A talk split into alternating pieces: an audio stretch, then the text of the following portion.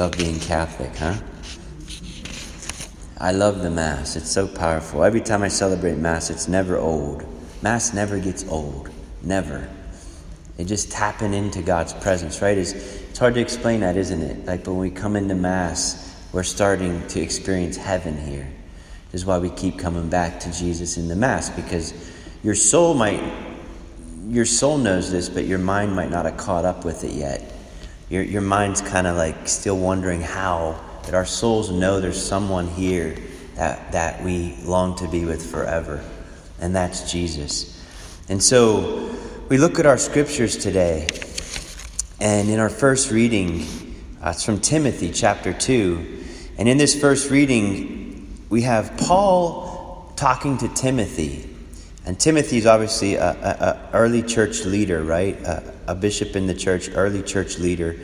And Paul's encouraging Timothy because what Timothy sees in his community is he sees some struggles and some difficulties happening.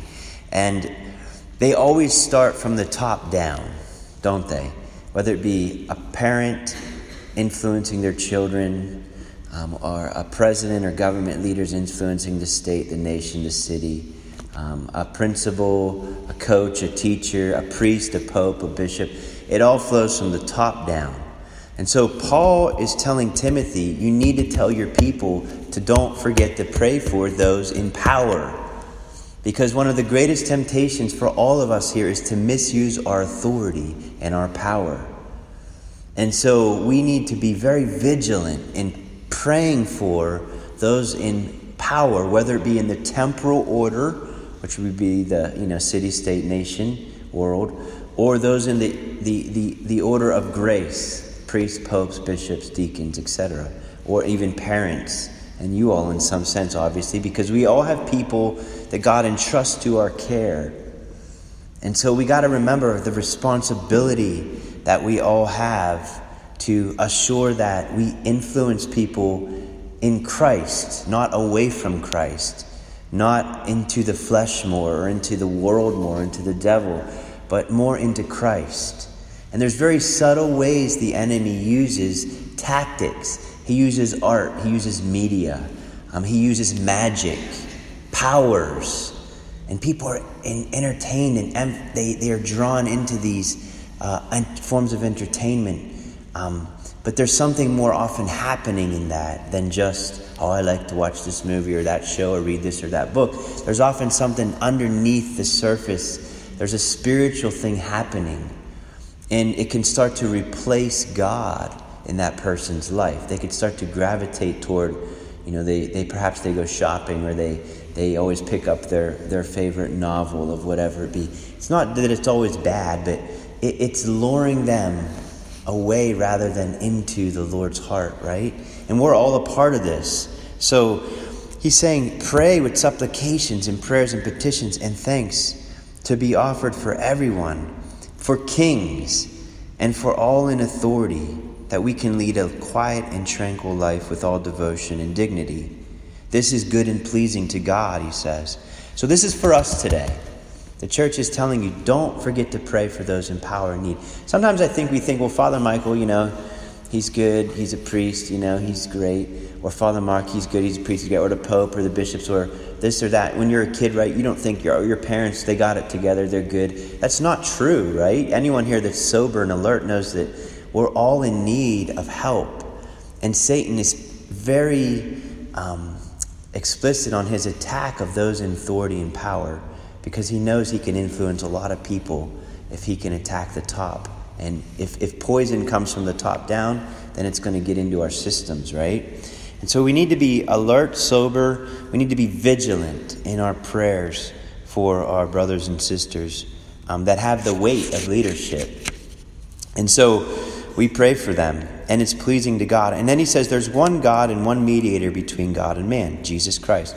So we're all called to mediate heaven to earth. How? By entering into Christ. The more you and I share communion with Christ, the more we mediate heaven to earth. We can also mediate hell to earth by becoming more and more one with the world, the flesh, and the devil. So it's both ways. We are either mediating heaven to earth or mediating hell to earth. by the way we live our lives and our choices that we make. So Paul says, I'm appointed a preacher, you know, and I wish that every, he says, in every place that men would pray, holding up holy hands without anger or argument. Isn't it true? A lot of people, they don't pray for, for example, President Trump, they don't pray for him because they're angry. That's not a holy way of living. I don't care if it's Hitler, I don't care if it's Stalin, I don't care if it's um, the Taliban. We have to pray for all people, for the enemy. We're, humanity is not meant to be um, plotting against one another. Even if you don't like someone, you still, as, as a Christian, Jesus didn't do this for everyone who liked him. He did this for all of, our, all of his enemies. And he didn't attack with vengeance, or he didn't. Did Jesus ever withhold love from anyone? Never, never. And so in our humanness, we tend to argument, argumentative and get angry. You know, just watch the news, right? It's all about arguing about this person said this, this person said that. A bunch of waste of time. We need to turn to the Lord and say, Lord, please heal this person's heart. Um, people aren't idiots for any reason. They have brokenness in them. We all can be idiots at times. We hurt each other. So we need to be focused on our mission as lambs. We are lambs in the lamb. Lambs in the lamb. You know, and we are lifted up with the lamb. So when you're at Mass right now, do you understand that you're agreeing to die with him? Participating in the Mass means you are agreeing to be lifted up and crucified with him. I mean, what does that mean? What's that look like in our everyday life? It's something for you to pray about. But we're agreeing to being lifted up onto the cross with Jesus, entering into his death. Think about that. It's pretty powerful because you can't rise unless we die with him. That's why we need him to come into us so he in us can allow himself to, he can pull our humanity up onto the cross with him. And we die to our ego, our pride, our anger, our argumentative hearts, and our gossip, our pride, anger, envy, lust, gluttony, greed, on and on. But it says, Blessed be the Lord, for he's heard our prayer. God hears your prayers. Jesus is hearing your prayers. He's hearing everybody's prayers in this church right now. Even if you don't speak them out loud, He hears your hearts. He hears our prayers. He knows if we believe if we're being heard or not. Maybe I don't believe God hears me. So, Lord, please, Jesus, I give this suffering of feeling I'm not being heard up to you. On the cross, I join it. And so today, then, we finally come to the centurion.